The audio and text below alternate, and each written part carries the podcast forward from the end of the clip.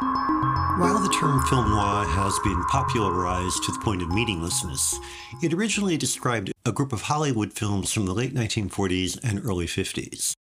The label referred to the literal blackness of the nighttime camera work and the film's dark vision of post war America. Most are crime stories of some kind, often centered on a detective. Among the most famous are those in which Raymond Chandler was involved, either as a screenwriter, such as Double Indemnity, or as the author of source novels. His detective, Philip Marlowe, has become almost synonymous with the genre. Produced during a revival of noir in the 1970s, Robert Altman's The Long Goodbye is based on a Marlowe novel, though hardly in reverence.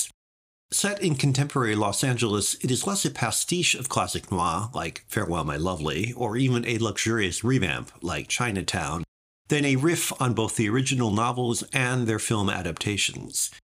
Elliott Gould stars as the character made iconic by Humphrey Bogart, but there is no effort to connect the two. No trench coats, no fedoras, not much of any recognition of the genre's image, save the occasional winking nod like Marlowe's antique car. There isn't even all that much noir, because the film's collection of misfits and overgrown children often cavort in the bright Southern California daytime as cinematographer Vilmos Zsigmond's creamy, smooth camera constantly tracks and zooms around them, uncertain what to make of them. The corruption revealed by the film noir hero here is out in the open, accepted as the way things are. People are too high on celebrity and fantasy to care much about anything else. The results may not satisfy the same way as a traditional treatment, but Altman uses Chandler to frame a vision of indulgent hedonism as morality. And unlike a Bogart's ability to see clearly as he negotiates the muck, Gould's Marlowe seems always to be at least a beat or two behind events.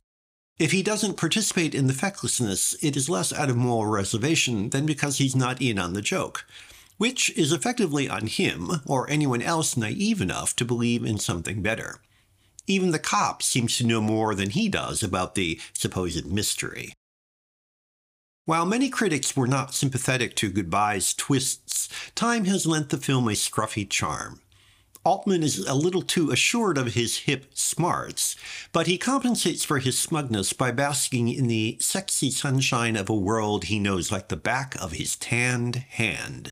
While Chandler devotees probably still hate it, audiences unfamiliar with the author can enjoy The Long Goodbye as an offbeat, oddball detective story that is just as dated in its way as the film's Altman is kidding. Hip may not be hip any longer, but like the originals, it can still appeal.